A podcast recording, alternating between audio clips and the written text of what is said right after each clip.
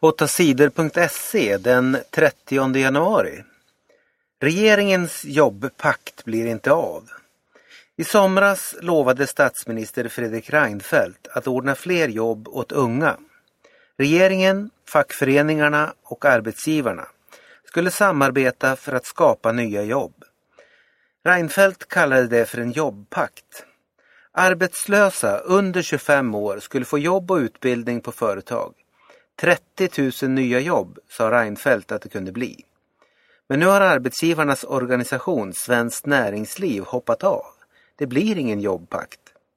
Det är sorgligt att Svenskt Näringsliv inte vill vara med, säger LO-fackets chef Karl Petter Thorvaldsson. Cheferna på Svenskt Näringsliv säger att det är LO-fackets fel att det inte blir någon jobbpakt. De säger att LO kom med omöjliga krav. För regeringen är det här en stor besvikelse. Nu blir det inga 30 000 nya jobb. Franska soldater tvingar bort rebellerna i Mali. Soldater från Frankrike är i Mali i Afrika för att stoppa en grupp rebeller. Rebellerna har tagit makten i en stor del av Mali. Men nu har franska soldater och Malis egna soldater tvingat rebellerna att lämna flera städer. Den sista staden som rebellerna har makten i är Kidal. På onsdagsmorgonen kom nyheten att franska soldater har landat på flygplatsen i Kidal. Rebellerna i Mali är islamister. De vill tvinga människor att följa stränga muslimska lagar. Malis regering har bett andra länder att hjälpa till att stoppa rebellerna. Sverige vann rekordstort i bandy. Vilken målfest det blev. Sverige vann VM-matchen i bandy mot Vitryssland med 28-1. Det är rekord. Sverige har aldrig vunnit så stort i en VM-match förut. Redan i halvtid ledde Sverige med 15-0. Vitryssarna var helt chanslösa. De svenska spelarna gjorde som de ville på isen. På torsdag möter Sverige Ryssland. Då kan vi vänta oss en jämn och spännande bandymatch.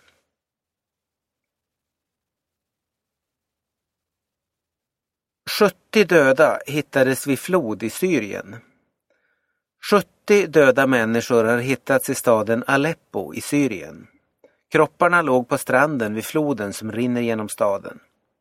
Kropparna hittades på tisdagen, säger människorättsgruppen SOHR. Flera av de döda hade händerna bakbundna och var skjutna i huvudet. En del är unga, bara tonåringar, säger rebellsoldaten Abu Sada till nyhetsbyrån AFP.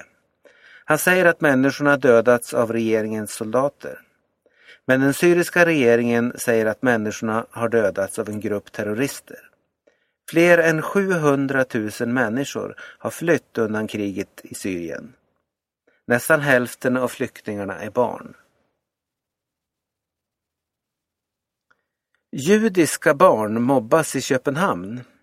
Judar som bor i Köpenhamn i Danmark blir illa behandlade. Judiska barn blir mobbade i skolan. Det skriver den danska tidningen Politiken. En rektor i området Nörrebro i Köpenhamn har sagt åt judiska föräldrar att flytta sina barn till skolor i andra områden. Rektorn säger att judiska barn blir mobbade av palestinska barn.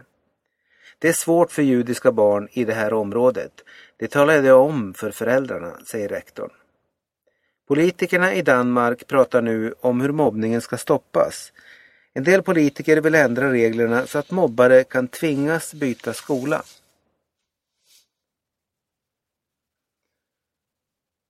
Förslag om att tvinga elever att gå i gymnasiet. Svenska barn måste gå i skolan mellan första och nionde klass. Det kallas för skolplikt. Den som vill kan sedan fortsätta i gymnasieskolan. Vissa vill inte gå i gymnasiet, andra har för dåliga betyg för att få gå där. Men Socialdemokraterna vill att gymnasiet ska vara för alla. Partiet tycker att alla elever ska bli tvingade att gå på gymnasiet.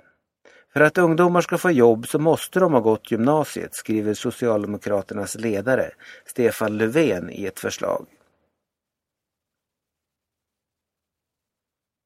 John Kerry blir utrikesminister i USA.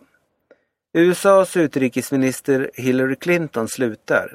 Det blir John Kerry som tar över jobbet. På tisdagen godkände USAs riksdag Kerry till ny utrikesminister. Han ska börja sitt nya jobb i februari. Kerry blir chef för 70 000 anställda i utrikesdepartementet. John Kerry är bland annat känd för sitt arbete mot kärnvapen. Sverige möter Argentina i fotboll. Nästa onsdag blir det fotbollsfest på Friends Arena i Stockholm. Argentina möter Sverige och publiken får se många världsstjärnor. Leo Messi, Gonzalo Higuain, Angel de Maria och Javier Mascherano är några av dem. Sveriges Zlatan Ibrahimovic är en annan världsstjärna som det brukar vara kul att se. Matchen mot Argentina är Sveriges sista match innan VM-kvalet kör igång igen. Sverige möter Irland i en kvalmatch den 22 mars. Den matchen spelas också på Friends Arena.